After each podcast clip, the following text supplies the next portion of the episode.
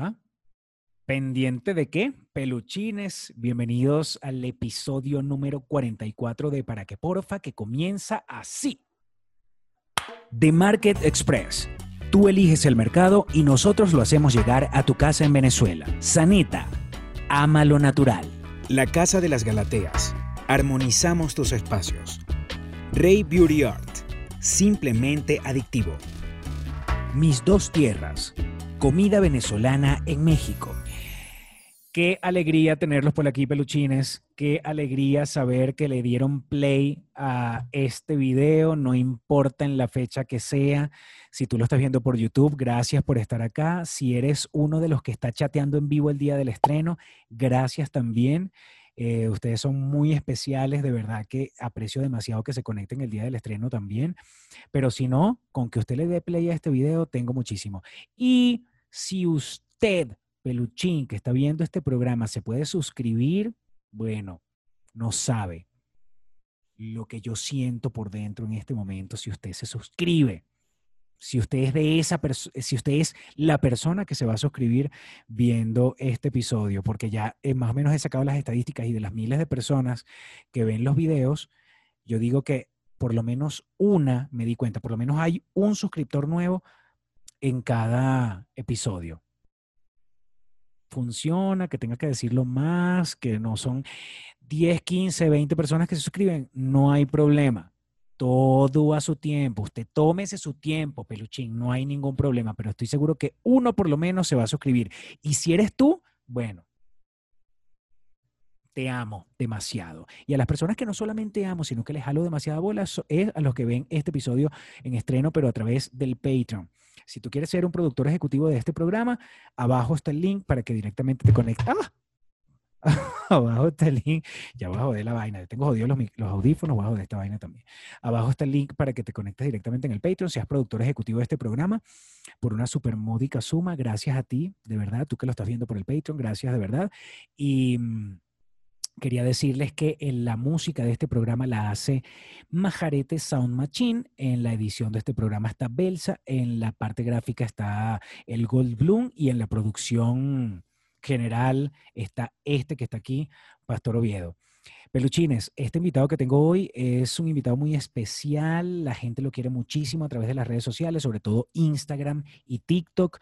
Es una celebridad, es un creador de contenidos y no solamente creador, sino que también es un maestro de crear contenido, se podrá decir así, o sea, de, de las redes sociales, sobre todo TikTok.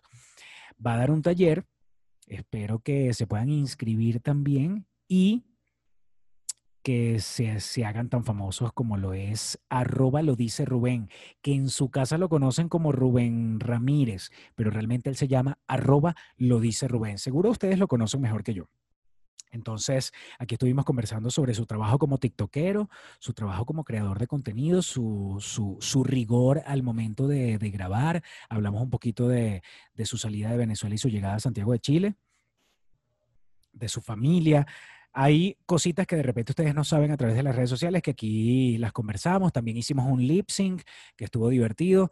Espero que les guste este episodio. No se olviden de suscribirse, peluchines, de regalarme un like si les gusta el video y de dejarme un comentario. Y si comparte este video, mm, también gracias. Presiona la campanita de las notificaciones y creo que ya no tengo más nada que pedirte, eh, solamente que disfrutes esta conversa que tuve con arroba lo dice Rubén, ahí la tienes. Bro, ¿para qué porfa? ¿Para qué porfa? Peluchines, peluchines que están viendo este episodio, ya ustedes vieron a quién teníamos de invitado hoy. Aquí lo tienen finalmente, directo desde Chile, desde Santiago, para el mundo. arroba lo dice Rubén. Bien. Ese es el humo que sale abajo.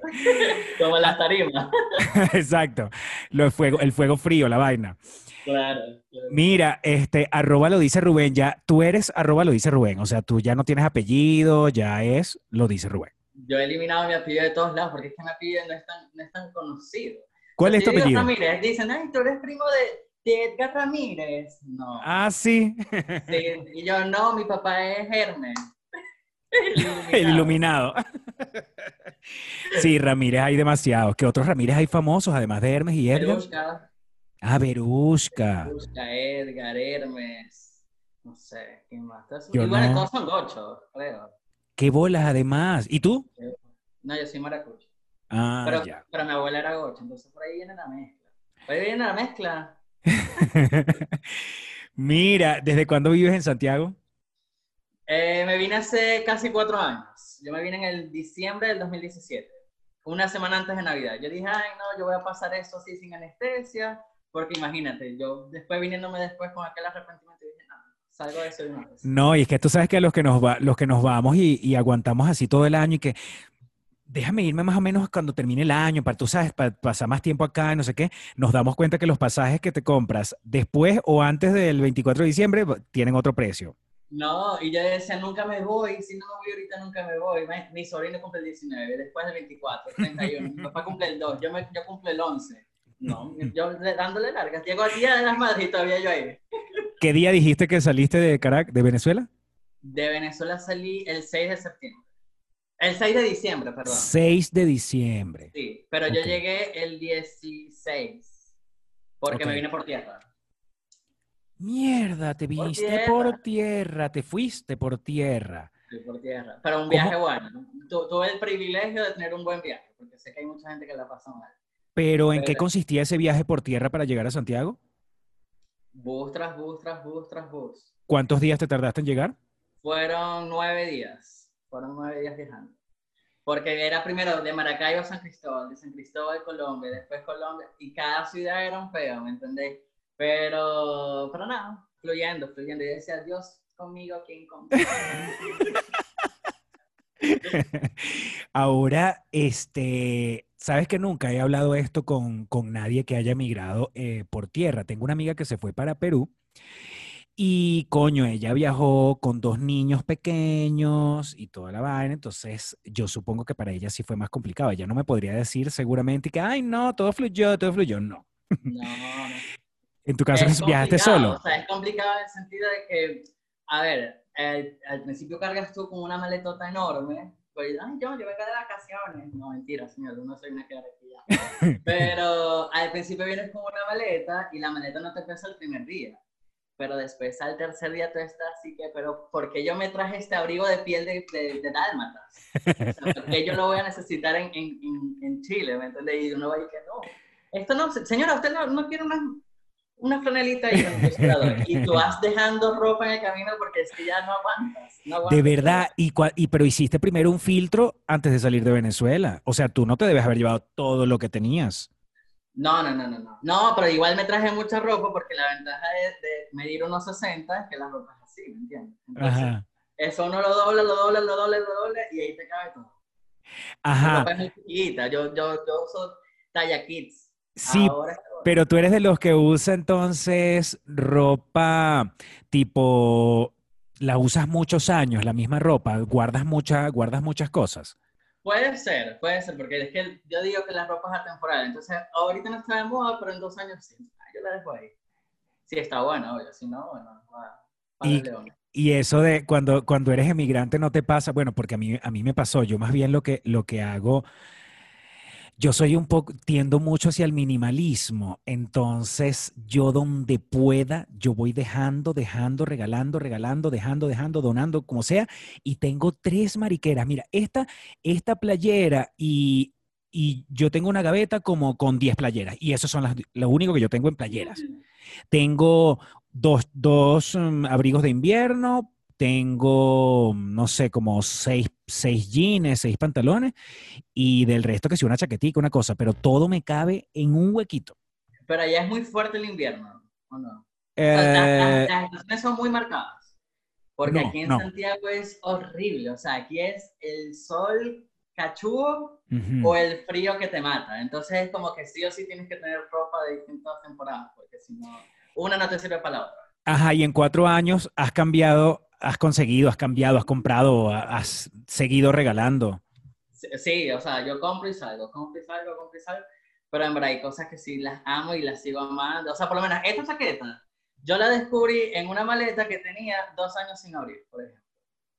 Y que, que ay, esta chaqueta tenía rato que no la veía. Tenías una ah, maleta con dos años sin abrir. Sin abrir. Y, y además de la chaqueta, ¿qué más conseguiste que dijeras, coño, qué bolas, me quedé con... Es que, a ver, yo puedo comprar, yo compro lo que me gusta. O sea, yo puedo comprar en una tienda cool, o yo incluso voy a las tienditas, a las, a las ferias, que son como unos, la gente pone su mantel en la calle y vende su ropa usada. Y la ropa es muy barata, o sea, te puede costar, no sé, uno, dos dólares. Una chaqueta cool, una, una franela cool o algo cool, y es como, ah, bueno, está barato. Entonces, ¿Y zapatos? ¿cómo, este, a, nivel de zapatos, cómo estás? Zapatos sí soy como muy básico, como tres gomitas y ya. Ya. pero que, que, sean combinables, tampoco me voy a buscar una vaina. sí, bueno, hay unos básicos que uno debe tener, que sí, boticas negras o boticas marrones, unos zapaticos Blanco, negro y otro color. Exacto. Y, y, algunos de hacer ejercicios cuando no, cuando decimos que hacemos ejercicio. Ah, pero eso es una mentira que al final no sé. No sé. Mira, vamos a chismear, vamos a chismear un poquito de tu vida también, ¿vale? ¿Con quién vives ahí? ¿Qué es lo que con, yo te he visto con una, una flaca haciendo TikToks, eh, supongo que es una amiga tuya, no sé si vive contigo, es tu roomie, ¿qué? Cuéntame todo. No, no, no, no, no, yo vivo solo, yo vivo solo. Yo cuando, cuando llegué a Chile, obviamente viví primero con cuatro amigos, y la, aquí los apartamentos son muy chiquitos, no sé cómo es en México. hay de todo, hay de todo. Aquí son súper chiquitos y cuando llegué viví con tres personas más. Yo vivía en el, yo dormí en, el, en la sala típico, con un colchón inflable, estuve aquí ahí cuatro meses. Después mi mejor amiga y yo nos fuimos a un despacho propio. Y después llegó mi familia y se llenó la casa. Entonces, bueno, para allá al, punto que estoy ahorita, estoy solo y como que me, me, va, me va bien, porque yo no soy de las personas que tampoco es que, ay, que, me, que la soledad, que la cosa. No, en verdad yo disfruto. Ay, sí, total. Claro, lo único malo de vivir solo es que no tengo a quién culpar cuando las jarras de la nevera están vacías. Porque lo haces tú mismo. Narijo, que, pero bueno. O por lo menos uno, uno sabe que está viejo cuando, cuando dejas el topper en, el trabajo y no tienes después el lunes en dónde coño llevar la, la, comida. Eso es horrible. Pero son responsabilidades de adulto. ¿Qué es lo que a ti, qué es lo que a ti te ha pegado más de ser adulto? Aparte de las cuentas que hay que pagar hoy. No, las cuentas, básicamente las cuentas, porque yo, yo honestamente, siempre, desde hace muchos años que vivo solo, disfruto demasiado la soledad y ahorita, ahorita vivo con alguien, ¿no? Con un ser vivo, pero este, me gusta llamarlo así de manera genérica porque bueno, uno no sabe cuándo es, ese ser vivo cambia por otro. Este, pero me va bien porque trabaja todo el día y yo estoy ahorita por pandemia y por todo lo que sea, estoy todo el día solo en la casa. Entonces es chévere que llega en la noche, uno come, no sé qué, ve, televisión un ratico y se acuesta. Se da extraño, se da extraño. Exacto, exacto. Pero durante, hace como dos semanas tuvo un día libre de un puente que hubo, entonces le dieron como un lunes o un viernes, no sé, y pero yo no, yo tenía que grabar y pasó aquí todo el día y yo estaba así. Ya me quiero es ir, yo quiero estar solo. Amo la soledad. Te, pregunto, cuando vives acompañado, vives en pareja, o vives con un roommate, creo, dime tú si, si me equivoco o no, lo más difícil es compartir el closet. Compartir el closet es difícil, este, pero yo creo que en este caso no hubo problema porque yo resulta que me, yo, yo tengo una casa en otro lado, en otra ciudad de acá, y yo me llevé como que el grueso de mis cosas y dije, como estamos en pandemia, yo no salgo, yo no sé qué, yo me voy a quedar aquí con estas 10 franelitas, cuatro pantalones, no sé qué, entonces todo me cabe en un, en un sitiecito ahí nada más y el resto del closet es de él. Entonces, ahí no tuve ningún problema yo en verdad tengo muchas cosas en el closet y es como, Dios mío, que no me toque vivir con nadie. Porque de paso yo típico que me cambio y es como, ay, bueno, cuando llego lo acomodo. Mira, ¿cuál es tu trabajo? ¿Cuál es tu trabajo además del trabajo que ya haces por redes sociales? Porque la gente piensa que eso es, ay, no, sí, él solamente se está divirtiendo. No, no, o sea, es una diversión, pero también es ser responsable con tus horarios, con cuántos videos quieras publicar a la semana y así. Pero ¿cuál es tu el trabajo fastidioso? es complicado eso porque es como cuando te desapareces una semana, eso la gente está, pero ¿dónde está?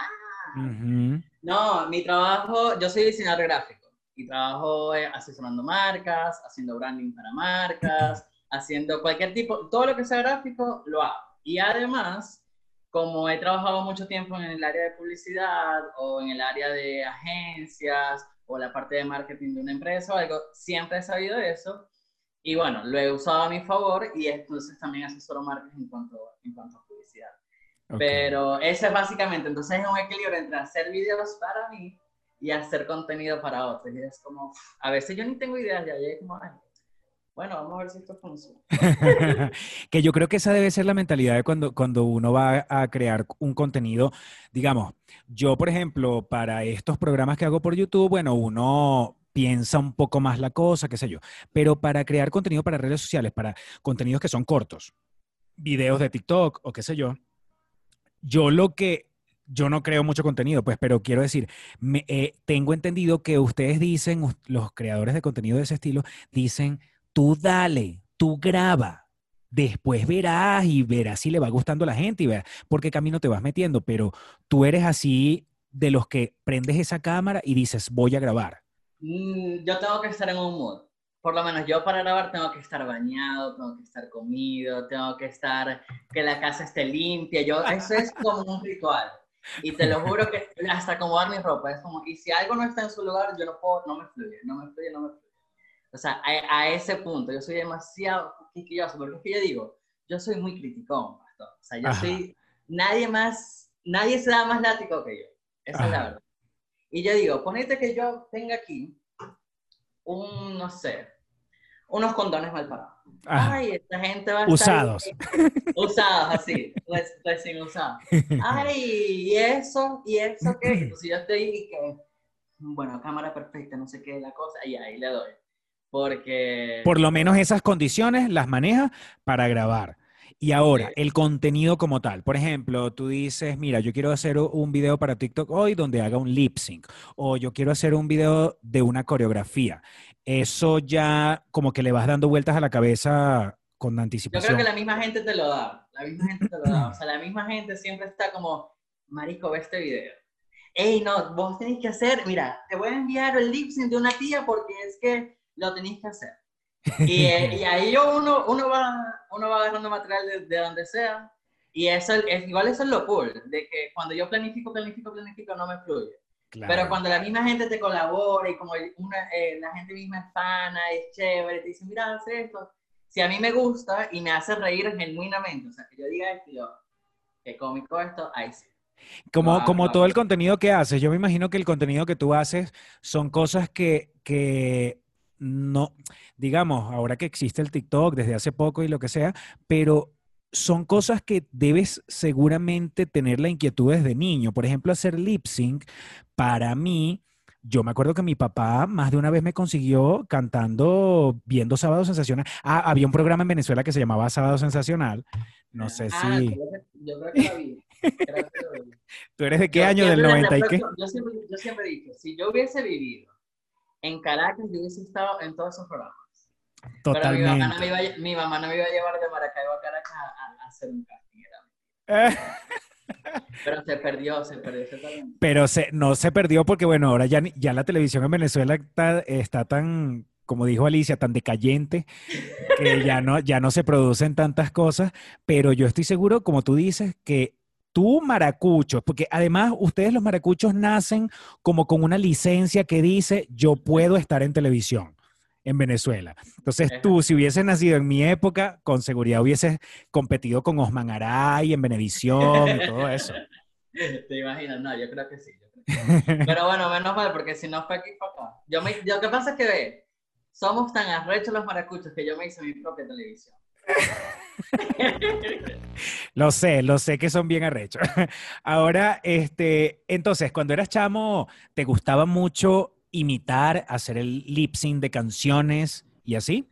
Sí, sí, sí, o sea, yo por lo menos había una, publicidad que era de, Gilberto Correa, la, la, de multinacional de seguros, y yo me sabía la versión, porque habían dos versiones, entonces yo caí en cuenta que en este comercial pasaban la de, la de Gilberto pasaban el programa comercial, pasaban el de Maite. Y yo me sabía las dos versiones.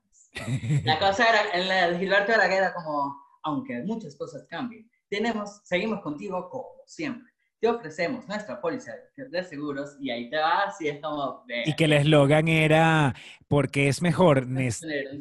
Porque es eh, mejor tener un seguro y no necesitarlo. que necesitarlo y no tenerlo. Y Maite era como más, más tranquila, más sobre. Era como, aunque muchas cosas cambien, seguimos contigo como siempre. Y era así, manejaba sus manitos y no sé qué, era. A mí, a mí me tocó trabajar con Maite porque fuimos parte de la campaña de Mitsubishi en Venezuela. Entonces, eh, yo sé que tú tienes una admiración por Maite. Tú, imagínate, imagínate que yo, que también la conozco de televisión, desde que, no sé, desde que tengo uso de razón, eh, me tocó trabajar con Maite y con Gilberto en campaña publicitaria. Cuando Maite llegó la primera vez al estudio donde íbamos a grabar el comercial, chamo, era como si como si se iluminara el estudio, así que esta mujer es insólita. Es increíble. Y la gente que, que, bueno, que la ve y la admira, bien, pero cuando descubres que esa persona es igual detrás de cámaras, es otra cosa. Es como, este, este ídolo no se ha caído. No, incluso es más de pinga detrás de cámara, porque en cámara ya siempre se tiene que mostrar, tú sabes, tal. Pero detrás de cámara, con toda su elegancia y su cosa, Maite es súper pilas, es ácida, es, una tipa muy aguda. Es muy de pinga eso de ella. Yo creo que ella va como, mira. mira, y entonces, ah, o sea, eran los comerciales, eh, lo, hacías cosas con las canciones también, te, te aprendías las canciones de memoria. Todo, todo, todo, todo, todo, todo lo que hubiese tenido que ver con televisión, todo me lo aprendía. O sea, yo veía todas las escenas de cualquier novela, reality, eh, show de televisión, cuña de Navidad, eh, no sé, hasta el bingo bailable de, de, de, de por los niños, o todo. Yo veía todo, yo consumía demasiada televisión. Y una vez que, y una vez que ya te haces grande y, descubres TikTok y eso, porque no sé si lo hacías antes con Instagram nada más. Yo no lo hacía con, o sea, creo que una vez lo llegué a hacer, pero antes de Instagram estuvo Snapchat. Ajá. Y ahí yo hacía cualquier cantidad de tonteras, pero claro, Snapchat no es algo tan público. Para estar en Snapchat alguien te tiene que conocer y te tiene que agregar y después de ahí si te gusta tal pero ya ahí hacía muchas cosas. De hecho, hace poco em, encontré un, un lip sync del 2014, algo así. Yo estaba en Venezuela y, y, la cosa fue como, no puedo creer que esto yo lo hacía de antes. O sea, obviamente sí se sabía, pero que hayan pruebas de eso fue como, uff, no podía con eso. yo sí te digo que con, en Instagram yo me montaba unas producciones, yo, por ejemplo, cuando surgió Rosalía, yo hacía las coreografías y hacía el lip sync de sus canciones y no existía TikTok todavía. Y cuando, a mí me pasó algo como al revés, cuando, cuando empieza a surgir TikTok, yo dije, coño, pero esto es lo que yo siempre hacía. Entonces me, yo decía, qué arrechera que ahora tú simplemente le das play y va a sonar la música. Yo antes me ponía y yo cambiaba las velocidades de la música, o sea, en mi computadora la ponía más lento, grababa la coreografía, después lo ponía en velocidad normal y lo montaba. Bueno, todo un espectáculo. Y te quejas. Y la, la, bella tecnología que te ofrece estas oportunidades. pero, pero después cuando salió TikTok yo dije, qué ladilla, porque ahora todo el mundo se le hace fácil. me quitaron mi negocio. ok, boomer. ¿Qué generación eres tú? Ay, yo no, yo sé que millennial no soy, creo que soy la siguiente, porque millennial es ya, tú crees que tú eres millennial. no, no, yo no soy millennial, yo no soy millennial. Yo no llegué al millennial. Yo siempre pensé que yo era millennial, y después me, di cuenta que no, yo nací en el 95. En el 95 ya tú, ya tú nunca tuviste que utilizar el teléfono de, de así, ¿no? De darle vueltita. Usaba el de, el de jueguito, que era el teléfono rojito, Ajá, que era, como, que era como un juego vintage, pero, pero nunca, vi, nunca utilizaste el real. No, no, no, no, no, nunca. en casa de mi abuela había uno, en casa de mi abuela Pero nunca lo usé así. Tampoco utilizaste un cassette, tampoco, esas cosas son... Sí, cassette sí, disquete, llegué a usar disquete. Eh, obviamente CD, ya todo lo demás de arriba sí. Pero, es que naciste con ahora CD. Que teléfono, me, desbloqueaste un recuerdo. Y era que mi papá odiaba que llamáramos a números de teléfono celular porque salían muy caros. Ajá, ajá. Y él tenía una clave. Yo no sé si en tu caso también tenían eso. No había un candado. Ah, mira. En la- distintas. Generaciones distintas. Lo mío ¿verdad? era mecánico, papá, no era tan, no era, o sea, después surgió con CanTV que tú ponías una clave y tal y tenías para que darla para... Pero antes era un candado que tenía una llave y se le pegaba en- entre los dos huecos para que la cosa no diera ro- la rosca, la vuelta completa. Y entonces lo que hacía uno era que como el, el- ese teléfono gris de CanTV de toda la vida, donde, donde tú colgabas el teléfono tenía dos cositas blancas, ¿no? Uno lo marcaba rapidito y que taca, taca, taca, taca, el número que quisieras marcar lo, pre- lo presionabas rapidito y podías llamar a, a donde te diera la gana, con el candado puesto. No, también era clave. Era clave. Mira, este, y mm, cómo, ah, digamos, tú ya eres una persona que monetiza tus redes sociales. Sí, ¿no? Sí. Cuando llamamos monetizar, en el caso tuyo, eh, monetizas porque haces publicidad de productos o de alguna manera... He hecho muchas cosas. He hecho contenido para otras marcas, pero siendo yo la imagen. Por lo menos estuve en los premios Pepsi Music ok. eh, del año pasado. Estuve haciendo unos lip sync igual. Y eso para mí fue, no lo puedo creer. Eh, igual acá, acá hay una aerolínea eh, también. Hice como unos TikTok, como ellos tenían una campaña de que estaban regresando a, a volar y estuve en una campaña con ellos. Eh, ese es el tipo de contenido que hago para los demás, que no subo yo. Ujú. Y obviamente el, el contenido de que, bueno, este, se acuerda un monto. Hay algo que sí soy demasiado picky, es que por lo menos eh, no me gusta, en verdad, esto va a sonar como para todos los que me estaban preguntando. No, pero en verdad yo cuido mucho las cosas que recomiendo porque me da una...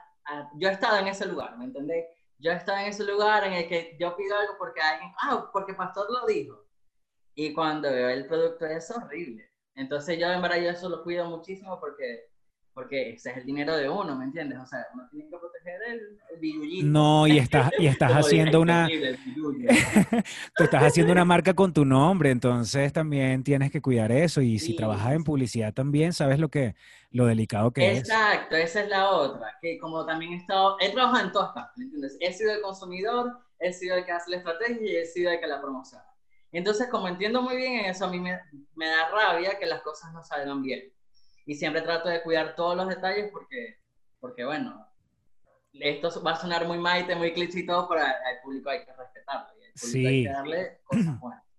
Ahora, yo me imagino que eh, así como en México y en, en muchos países, en España, en, en- en Miami, donde hay un montón de venezolanos, en Argentina, este, la mayoría de la, y sobre todo en la época que estamos viviendo, te deben haber llegado cualquier cantidad de, de gente que hace pequeños, de gente que hace cachapa, de gente que hace comida venezolana, y, y coño, esas son cosas que a veces uno sí no se, no es que no se puede negar, pero sí es como que, bueno, es comida y es algo que más o menos conoces. Yo ¿No? me lo disfruto, yo me lo disfruto sobre todo porque yo tuve la bendición de llegar hace casi cuatro años y es re- llegando yo fue que empezó la movida de la comida venezolana, pero hace cinco no existía nada. Ujú. Y, y en verdad, por lo menos, al menos aquí en Santiago, los sabores están muy bien logrados. O sea, te digo yo que cuando me dicen, no, no extraño la, bueno, extraño la comida de mi mamá, pero los, las comidas comerciales de otras partes, que, que, no sé, que iba a comer yo en ciertos restaurantes, las cumplen aquí a la perfección. Claro. Y eso es mágico, eso es mágico. O sea, aquí la comida venezolana es muy, muy buena. Yo creo que nosotros, los que vivimos en otros países eh, de afuera de Venezuela, nunca habíamos comido tanto pequeño en la vida como cuando uno se fue a otro país. Yo, Sí, yo nunca, yo creo que ni por las, todas las bodas a las que fui, cumpleaños, vaina, en Venezuela, yo no podría decir que he comido más pequeño allá que acá, de verdad. Ya va, yo por lo menos, yo aprendí a comer aquí. O sea, yo no comía, yo no comía nada. Yo era demasiado piqui para comer. Y cuando llegué aquí fue que le agarré el gusto al pabellón, a la cachapa, a, la, a todo. O sea, de verdad, yo antes era como, mm, no, gracias. Yo, ve, mi mamá, tanto así, que mi mamá me acostumbró a que antes de salir de la casa, comer. Porque decía, que yo soy muy malo para comer, Fernando. O sea, ve, entonces yo, todo el mundo, todos mis amigos, por lo menos a los 15 años, iban era esperando a que abrieran la mesa de comida. Era como, Claro. Ahora van a salir las, las bolitas de carne en esta fiesta, los huevitos de codorniz con salsa rosada. Y yo no, yo no iba pendiente nada de comer, pero yo estaba hasta aquí de comida. Porque ya había comido antes de salir. Yo comí arepita con, el, con la servilleta pegada. Yo era. ¿Y toda tu familia está allá contigo? O sea, ¿está, está en la misma ciudad o está en el mismo país, Está, por lo menos? está todo acá, está mi papá, están mis hermanas, mi, eh, mi todo. La única que falta es mi mamá, porque por el tema de las visas y de que, bueno, hay nuevas leyes migratorias para acá, eh, para Santiago, o sea, para Chile, se ha vuelto un lío todo. Y, y bueno, encima cayó el coronavirus, eso retrasó un montón de papeleos y cosas y tal, y, y bueno, no se ha podido venir, pero en, en el plan está obviamente que, que se logre venir y que esté con nosotros. Tus, papá, tus papás deben tener más o menos mi edad. No, no. Sin embargo, probablemente sí te hayan visto en tu época dorada. Eso sí, eso sí lo tengo. Ah. Cuando bastante yo salía en el televisor. Cuando yo salía. eh, no, no, no, mis papás tienen 65 años. O sea, Ah, ok. O sea que tú no debes... ¿cuán- ¿Tienes más hermanos? sí, tengo dos. Tengo, me llevan 10 y 9 años. Ah, ok. Ok, o sea, no, e- no eres, el, no eres el, el primogénito, pues. No, soy el error. Fuiste. Mi, te voy a echar un cuento. Mi mamá, ella dice que ella lloró con los tres embarazos. Pero era porque a ninguno nos quería. Porque ella se casa y a la mes sale embarazada de la primera. Da luz y al mes sale embarazada de la otra. no mames. Y cuando ella dice, ya, cerré la fábrica, 10 años después, nací yo. Y ella, no puede ser. No puede- Y así. O sea, tú eres, tú eres el, el, lo que estuvo más cercano a un aborto. Exacto. A mí estuvieron así. Así. Tú de vainita estás aquí hablando conmigo. De lo que se hubiese perdido Venezuela. Humildemente. Mira, este, y en, en esta época que estamos viviendo, ¿cómo está, cómo es tu cotidianidad? ¿Ya estás saliendo a la calle? ¿Qué, desde hace cuánto? ¿Ya las actividades están normales allá en Chile o qué? No, no, no. Aquí estuvo, aquí cuando empezó el coronavirus, fue cuarentena total. Guárdense todos, llévense sus computadoras, eh, de- de- ¿cómo es? llévense todo el supermercado, tengan comida. Porque el Papel toalé, acabar". vaina. Sí, sí, sí. Y yo, no puede ser. Y yo, bueno, ahí ya yo vivía solo, yo vine, compré comida, compré comida, compré comida y me guardé. Y estuve cinco meses sin ver a absolutamente nadie. O sea, cinco meses en los que yo de verdad yo le decía a mi familia, no vengan, no los quiero ver, o sea, no, no, no, porque es que uno nunca sabe. pues. Y, y nada, yo salía sol- solamente al abastico que está abajo de mi edificio a comprar lo que necesitara y volvía para la casa. Luego se normalizó un poco más todo, se abrieron los restaurantes, no sé qué y tal. Y hace como un mes nos devolvieron a todos, otra vez, a encerrarse todos, no sé qué, y bueno, ni siquiera sé cuándo vamos a volver a vernos. Porque, Y ni siquiera tienes un grupito de amigos que los veas siempre, que, que tú más o menos uno, yo, yo tengo un grupo como de cinco amigos que yo sé que también ellos están medio encerrados, entonces uno tiene la confianza de Claro, verse. claro, yo tengo, yo tengo una amiga que casualmente vive diagonal a mi edificio y es como, listo, o sea, con ella en verdad es que nos hacemos compañía y todo el tema, pero por lo menos yo le tengo favor a montarme en un metro, a montarme en un bus, o sea, eso ya es como, no, porque está heavy, está heavy, aquí en Santiago están los casos muy, muy altos, muy, muy altos. Mira, tienes un taller que vas a dar a finales de este mes. ¿Qué número de edición es ese taller? ¿Cuántas veces lo has dado? Es el primer, a ver, la primera, es el primer taller que doy oficialmente de TikTok. O sea, es algo público, algo abierto y es como una nueva experiencia la que voy a hacer. Ok. Sin embargo, eh, ya yo he dado como esta clase, pero en micro, para ciertas personas, eh, por un grupo de... mm, Hay una chica que se llama Naida Holly, Y ella tiene como un, un, como un bootcamp, una cosa de esas, donde da clases, y una vez me invitó.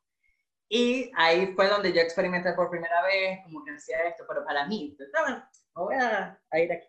Date con Cuando ella me, me dice, para hacer este curso, o sea, esta clase que duraba una hora, y yo vi la clase y decía, ay no, Rubén, pero es que esto está muy básico, o sea, yo no puedo creer que vos estés dando esta clase así tan, tan simple. O sea, tan simple digo yo que para mí se me hacía fácil. Pero toda la gente del taller siempre salía como, oh my God, ¿cómo yo no sabía esto? Seguro tienen mi edad toditos. es la verdad, es la verdad. Y yo dije, bueno, pero ¿qué tal si más bien esta clase en vez de una hora la llevo a un taller de más horas donde en verdad amplifique todos los conocimientos, como que vaya todo más a profundidad, donde explique más cosas, no sé qué. Y ahí dije, bueno, voy a montarme en esto. Cuando ya yo tuve como la, el mayor contenido posible para dar, porque dije, bueno, vamos a anunciarlo, vamos a hacerlo. Y de verdad que es algo que me tiene muy emocionado porque he trabajado en esto muchísimo tiempo y ya, ya falta poquito para que dé a luz este proyecto. Es el 29 y 30 de abril. 29 y 30 de abril. Eso cae eh, jueves, y viernes. Jueves y viernes. y son dos horas el un día y dos, horas, el jueves. sí, porque la idea es es que yo, como te dije, como yo soy tan criticón conmigo mismo y digo, si yo, si yo pago por un taller, yo quiero hacer como prácticas. Entonces yo me puse del lado del profesor y en el taller vamos a hacer como tareas, tipo, bueno, estas son las herramientas para hacer el lip sync perfecto. Como, bien, para hacer un lip sync perfecto tú tienes que seguir estas cosas. Y entonces em, yo les voy a dar como los audios, los textos y todo para que puedan hacerlo y también van a tener la opción de conseguir ellos sus propios audios. Pues. Pero la idea es que practiquemos y que ellos me entreguen así como una prueba, como que ah, este es mi resultado. Yo lo voy a hacer demasiado ese taller contigo, ya yo te, tengo, desde hace días te dije, este, porque chamo, yo trabajo, yo trabajo con, con una marca acá que le encanta ponerme a hacer TikTok y Reels. Ah, y ay, yo, no lo he visto. Yo no, pues sí, pero entonces... Es algo como de este material. Ajá, ajá. Entonces, es que yo les digo, yo les digo, pero ¿por qué tiene que ser? O sea, yo entiendo que es lo que está de moda y vaina, pero es que yo, yo, yo no tengo edad. Yo no tengo edad para hacer TikTok, porque ya yo... No, no, no, no, no, no, no, no, no, no, no. Aquí yo difiero de esto porque Maite Delgado tiene creo que 54 años y ella está haciendo TikTok y se cambia de ropa y hace doblajes y hace todo. ¿Por qué vos no? Ah, para reflexionar. Nos quedamos con esta reflexión. en la reflexión del día. no, y yo, y yo te lo juro, yo, yo le pongo como mi empeño y pongo mi camarita y mi cosa y mi luz y digo, no, esto aquí no cuadra y vaina. Pero, chamo, yo siento y, y, bueno, bien, bien, que la gente que esté viendo esto me esté escuchando esto, esto en este momento. Yo siento que me cuesta, pero tú me estás diciendo que no, que es una cosa. O sea, ¿qué es lo que hay? ¿Con qué mente hay que llegar cuando uno va a hacer un TikTok? Porque, porque para ti, que tú eres una persona que no conoció el teléfono de rosca, ¿entiendes? Eh, para ti es, hablar de esto es muy distinto. no, yo digo es que hay que tener, uno, la tener la mejor disposición o sea, por lo menos en estos días alguien llegó a inscribirse y me dijo, y yo siempre les pido como el usuario de TikTok para tenerlo. No, no tengo la aplicación y yo, pero mi rey, un poquito. Coño. O sea, o sea, un mínimo, vale, tampoco así. Bebé, vamos a comenzar instalando la aplicación. no, es que no tengo, es que no tengo teléfono, yo todavía no me he comprado un celular. ah, ok. No, no, no, yo creo que eso, la disposición. Y también pongo el ejemplo de, si tú si los papás de la gente aprendió aprendió a aprender una computadora, a encender una computadora, a enviar un correo, un fax, porque la gente no va a aprender a hacer TikTok. Y además que ahorita hay demasiados tutoriales, muchas cosas. En ese entonces era... por favor, yo tengo una semana comenzando a ver una tipa que se llama, una mexicana que se llama Revolución Panda, este, no sé si la sigues, en TikTok tiene un montón de seguidores y lo que sea, pero todo su TikTok es de tutoriales. Entonces, cada videíto de ella de TikTok es, hoy los voy a enseñar a hacer tal vaina. Y estoy viendo y viendo y viendo. La tipa va por 600 y no sé cuántos tutoriales que yo le doy para abajo para por lo menos llegar al primero. Te lo juro, el otro día estuve cinco minutos dándole y dándole, me desesperé y no llegué ni siquiera al primer tutorial. Entonces la empecé a seguir por, por YouTube y en YouTube entonces el primer video es Esto se llama celular. Entonces, usted va a bajar una aplicación que se llama TikTok. Desde ahí estoy. Es que hay gente, ve, en estos días me llegó un, DM donde, la gente, donde una persona me decía que si yo que estoy dando un... Mira, el típico, mira, tú que haces cursos de TikTok, no haces cursos, no, no tienes como paciencia para explicarle a alguien cómo usar WhatsApp, Facebook, Instagram, y que... Ok. ok, a ver, a ver, esto no se trata de esto. Qué fuerte. Es como, bueno, tú, tú no, tú debes, tú sí, tú sí debes haber vivido el, la transición de BlackBerry a teléfono inteligente, ¿verdad? Claro, claro, claro. Y debes haber... Ah, bueno, bueno, bueno. Está, bien, está, me está, nos, nos, estamos entendiendo. Pero tú viviste la transición de tu mamá de usar nada a usar Facebook. Horrible, horrible. nosotros teníamos una guía al lado de la computadora. Decía, prender regulador en el botón de atrás. Luego de que haga la luz de cambio, que es prender el CPU, va a aparecer una ventanita. Escoge la sesión que diga fulanita. Inicio. los, o sea, a ese nivel. El correo se lo poníamos en acceso directo. Ya, Claro, pero después ellas descubrieron, primero, bueno, aprender a aprender la computadora. Después descubrieron Facebook y entonces en Facebook tienen una tende tienen la como la inclinación de meterse en grupos donde ponen puros memes de Piolín y de Silvestre el gato y la vaina. No, y recetas, recetas que jamás ni nunca van a hacer. Ese es el nuevo, ese es el nuevo. Que voy a tratar aquí, Ángel Lozano. No hacen un coño. silencio, que no me dejáis escuchar la receta. Y no, no, no, no. ¿Y la transición de Facebook a Instagram ya la vivieron? No, mi mamá no tiene Instagram. Mi mamá no tiene Instagram. esto es algo que le ha costado muchísimo y cada vez que le digo como, no, voy a, voy a hacer este taller de TikTok, pero ahí la gente va a pagar por eso. Y yo, y qué bueno. o sea, yo espero que sí. Coño, pero qué raro que tú trabajando con esto, tu mamá no haya hecho la migración de Facebook a Instagram. Ella, ella ve mis cosas porque yo, ve, yo uso los estados de WhatsApp para que mami pueda ver las cosas que yo hago. Ajá, Es la única forma que no me mis cosas. Pero eso, eso es Bueno, pero en el, eh, si, si, me estás diciendo que usa WhatsApp, entonces tu mamá sí debe ser la que envía memes por WhatsApp. Sí, sí, sí. Y mi mamá se gasta todos los megas diarios. O sea, a ese nivel. O sea, mi mamá descarga todo lo que le envíe. Todo, todo, A veces nos dicen, pero es que no entiendo por qué ya no se pueden eh, guardar más fotos. Y yo, Cuando revisas el rollo fotográfico, la vaina está. y bueno. Y si nos analizamos. Mira, tú, ah, ah, tú que has estudiado con profundidad TikTok, este, mm, TikTok es una herramienta, o sea, tengo amigos que me dicen, chamo, ponte las pilas con TikTok porque es el futuro, el futuro. Ahí es donde están los reales. Sí, o sea, ahí, es que eso es un mundo, para, eso es un universo precioso que a la gente le ha costado aceptar. Porque, ¿qué pasa? Ahí en cualquier persona puede hacerse, puede hacerse viral. Hey, yo he visto, yo sigo una chama, que es, qué bueno que es mexicana, por cierto y ella se dedica a limpiar casas. A limpiar casas. Y ella muestra las casas de sus patrones. Y es una chama señora, o sea, en verdad, no es alguien que tú digas, esta chama está dedicada a. No es que tuvo un programa de televisión y ahora está. No. Esta chama tiene más de 600 mil seguidores en TikTok. Y su contenido básicamente se trata de cómo limpiar partes de una casa.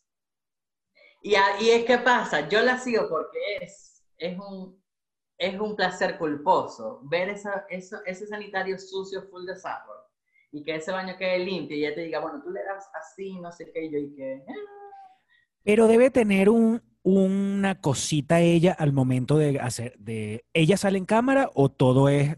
A, veces, a veces sale en cámara, no sé qué, pero la cosa es que está compartiendo secretos. O sea, ¿quiénes, ¿quiénes están en TikTok? Gente como tú y como yo, que ahorita está viviendo solo, que ya no depende de papi y mami. Obviamente a esa gente le interesa cómo hacer un arroz, porque está viviendo sola, porque está viviendo su independización. O sea, es como contenido que jamás nunca hubieses... Eh, no sé, que es como que es tan tonto, pero es tan importante hacer lo que es, que es genial. O sea, yo por lo menos he visto ahí historias de, de bodas, de, de, o sea, no todo es bailecito y, y, y lip sync, por ejemplo. Hay, hay cosas muy cool.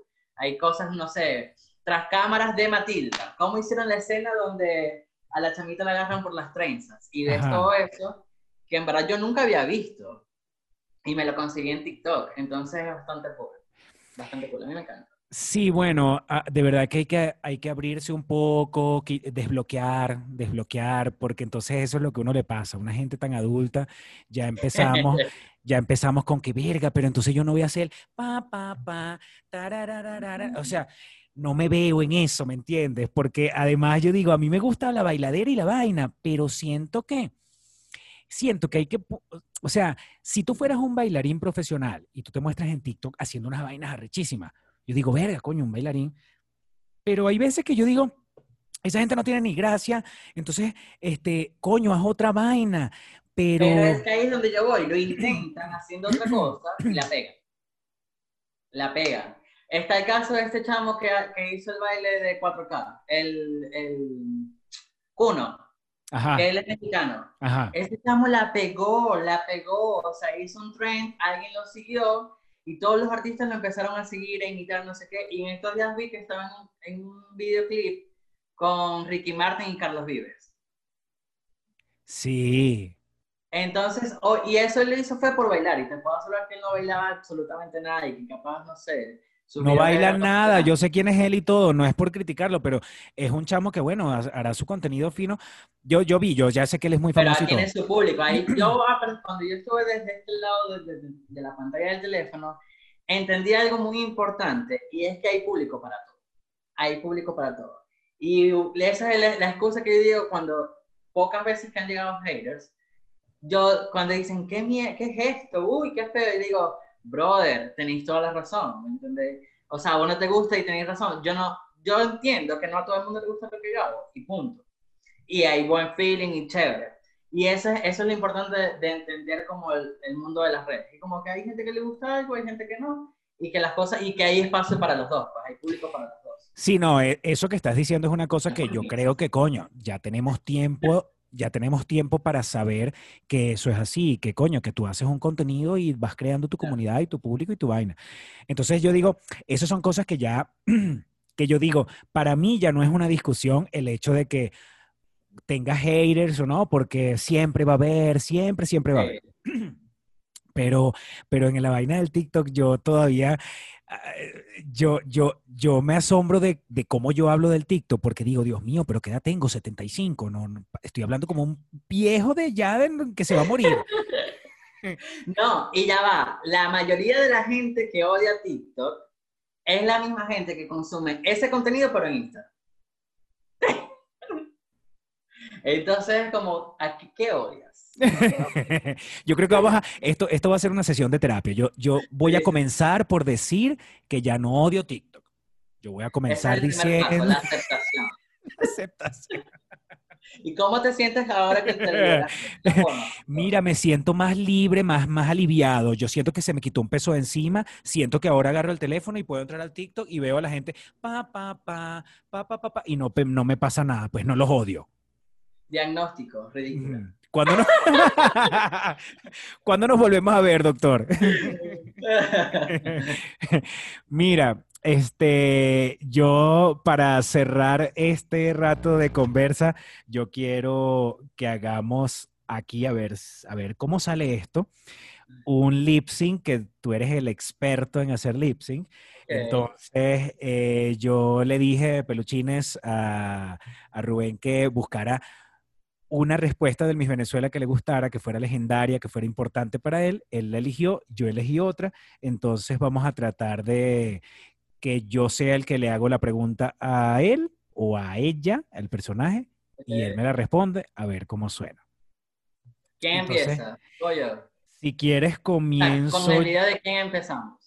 Comenzamos con, con Alicia, Alicia. Machado. Comenzamos con Alicia Machado. Yo, para que vean la diferencia y miren la- el profesionalismo, difer- la diferencia que hay entre el profesionalismo de él y mío. Yo no, yo he visto el video de Alicia Machado, pero no me, creo yo que me lo sé, pero yo no lo escribí. En cambio que Rubén es una persona que agarra, escribe su cosa, lo repasa, tal, y después lo graba. Entonces, esto para que ustedes vean el contraste. Vamos a tratar de hacer entonces Alicia Machado. Qué miedo. Qué miedo. Tú le- a, a ambos videos tú le, das, play. tú le das play desde ahí que, Ya. se- que ya probamos que se escucha bien. Ya. Ahora, Miss Yaracuy, también mi fotogénica. Una muchacha con una sonrisa muy dulce y muy fresca. A ver, Alicia Machado. Mira cómo le aplauden. Abre tu pregunta. Alicia Machado. A ver qué dice ahí.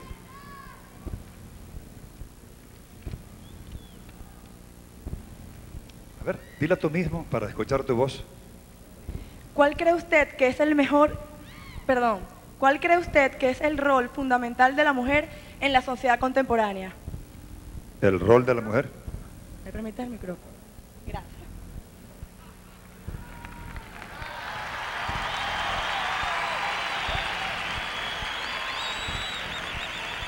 Ante todo, buenas noches a todo el público que se encuentra aquí presente en el Poliedro de Caracas. Quisiera darle las gracias a todos los fotógrafos que me escogieron como mi fotogenia, de verdad se los agradezco. Con respecto a la pregunta, quisiera agregar que la mujer eh, actualmente ha perdido mucho lo que es la familia y creo que por eso es que la sociedad venezolana y la sociedad mundial está tan decayente, porque realmente, gracias, porque realmente creo que el papel fundamental de la mujer en la sociedad es ser madre y llevar a sus hijos por el camino correcto. Gracias.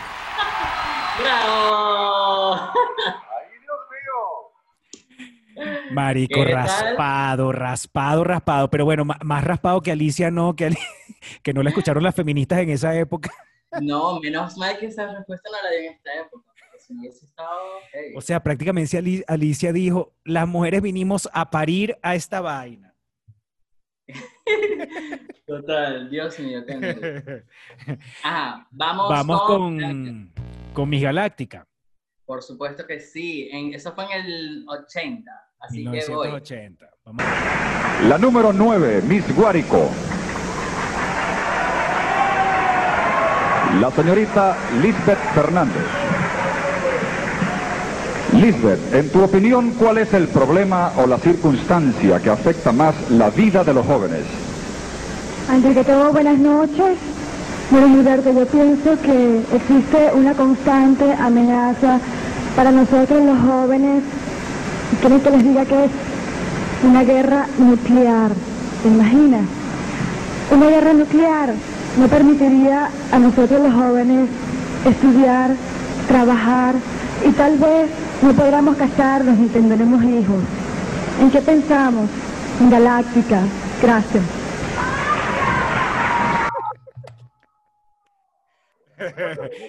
Ahí, ¿Qué tal? ahí ven la diferencia de una gente que se prepara para hacer sus videos. Aquí no se vino a pasar pena, muchachos.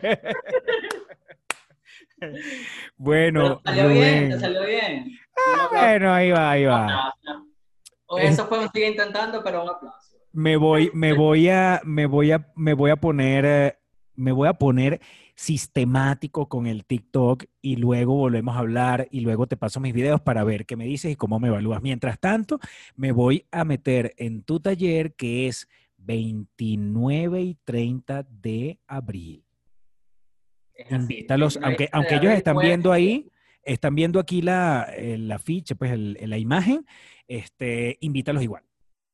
Toda la información está en mi página web, eh, lo dice ruben.com. Ahí van a ver un, un- un apartado donde dice taller de TikTok y van a encontrar toda la información ahí. Los métodos de pago, la hora, el contenido que vamos a dar allí. eh, todo, todo, todito está detallado. Igual si tienen alguna duda pueden escribirme al correo que también aparece en esa página web. Y bueno, los espero a todos porque está cool, va a estar cool, va a estar entretenido, vamos a hacer dinámicas, vamos a hacer clases. Y lo bonito es que vamos a aprender juntos y vamos a ver los resultados juntos. Ya se te ha inscrito gente. ¿Cuánta gente tienes hasta este momento? Sí, sí, sí, sí. Van, van 10. Van 10 personas, pero 10 personas. Ah, bueno, y, y serán venezolanos, porque acuérdate que los venezolanos dejamos para inscribirnos el mismo día. Eh, sí, sí, sí, sí. La- todos son venezolanos. Y curioso, porque la mayoría de la gente que se ha inscrito es alguien que le ha regalado el taller. Y eso me parece genial. Así que la gente que quiera regalar el taller, vuelva a ser loca. Claro, es como un regalo, den su regalo de cumpleaños, su regalo de novios, lo que sea. el- la inscripción en el taller, genial, porque además lo pueden hacer de cualquier parte del mundo, o sea, es un regalo genial. Exactamente, exactamente. Bueno, Rubén, gracias por este rato. Gracias por jugar conmigo, gracias por echarme tus cuentos este, de tu vida personal allá y tus cosas y tu familia y tu gente. Este, espero que nos sigamos viendo por las redes sociales. Mucho éxito, que sigas creciendo y que sigas dando muchos talleres y que seas más viral todavía de lo que ya eres. Un Ay, abrazo. Dios, Dios te escuche, mijo, Dios te escuche. Chao, que sigas gracias. monetizando, que sigas monetizando los billullos. Chao, Rubén, te mando un abrazo. Gracias, gracias, que estés muy bien. Adiós. Peluchines, espero que les haya gustado el episodio. Recuérdame, eh, recuérdame, no, dime si te gustó regalándome un like y si puedes compartirlo muchísimo mejor. Y si te suscribes a este canal, si eres ese suscriptor nuevo que me voy a ganar hoy, bueno, te adoro, te jalo demasiada bola. Y si eres así. Si eres ese nuevo Patreon que me gané hoy, gracias también, porque ustedes reciben los videos con anticipación. Gracias, peluchines. Eh, nos vemos en el siguiente episodio. Están regados por todas partes del mundo, pero que tienen gente en Maracay, Estado Aragua, Venezuela, y quieren hacerle llegar diferentes artículos de supermercado, como alimentos, como artículos de aseo personal. Este, entre los alimentos puedes elegir frutas, hortalizas, verduras, todo, harina, pan, huevos, queso, carnes, leche, todo. Todo eso se lo puedes hacer llegar a tu gente en Maracay. Y no es ni siquiera Maracay, es la gran Maracay. Tienes que hacerlo con The Market Express, porque no importa el país donde estés, tú simplemente entras a su página, eliges el producto que puede ser detallado o puedes elegirlo en combo también, porque tienen diferentes combos, y ellos se encargan de hacerlos llegar a las casas de cada persona. Ya sabes, tú eliges el mercado y ellos se encargan de hacerlo llegar a su casa en Venezuela. Desde hace tiempo vengo hablando de Saneta Natural Company. ¿Por qué? Porque desde que nació, Saneta ha sido pionera en elaborar productos que tienen que ver con un superalimento, que es la moringa que proviene del árbol de moringa. Si no tienen información sobre eso, simplemente escriban moringa en Google y ahí les va a aparecer toda la, toda la información y todos los beneficios que tiene. Pero ahora viene con algo nuevo. Son harinas sin gluten. Tienen harina de arroz, harina de plátano, harina de auyama, harina de remolacha y harina de yuca. Todo eso sin gluten para las diferentes preparaciones que ustedes quieran hacer o simplemente si tienen alguna condición celíaca o alguna condición de salud que necesiten consumir alimentos sin gluten, allí los tienen. Los consiguen en los mejores establecimientos de toda Venezuela y es de Saneta Natural Company porque Saneta ama lo natural. Si estás en Ciudad de México o en cualquier parte de la República Mexicana y por alguna razón quieres hacer un cambio positivo a tu look, tienes que aprovechar que está Rey Beauty Art aquí en el país. Ya sabes, desde Venezuela para el mundo, pero ahorita lo tenemos aquí en Ciudad de México para darle un toque especial a tu look. Ya sabes que tienes a Rey Beauty Art simplemente adictivo. Para comer comida venezolana hay muchas opciones, pero acá en Ciudad de México doy garantía de que una de las mejores es mis dos tierras. Ahí vas a conseguir dentro de su menú los alimentos más básicos y los platos más básicos venezolanos que te pueden gustar como son cachapas, pequeños, pastelitos, empanadas, eh, patacones y también tienen hamburguesas. Así que Si quieres comer delicioso, comida venezolana en México, tienes que ir a mis dos tierras. Para la gente que está en Ciudad de México y quiere darle un toque especial a los rincones de su casa, pueden hacerlo con plantas, pero no con cualquier planta. Deberían llamar a la Casa de las Galateas porque tienen, además de las plantas, tienen todo un concepto. Porque en la Casa de las Galateas armonizamos tus espacios. Bro, para que porfa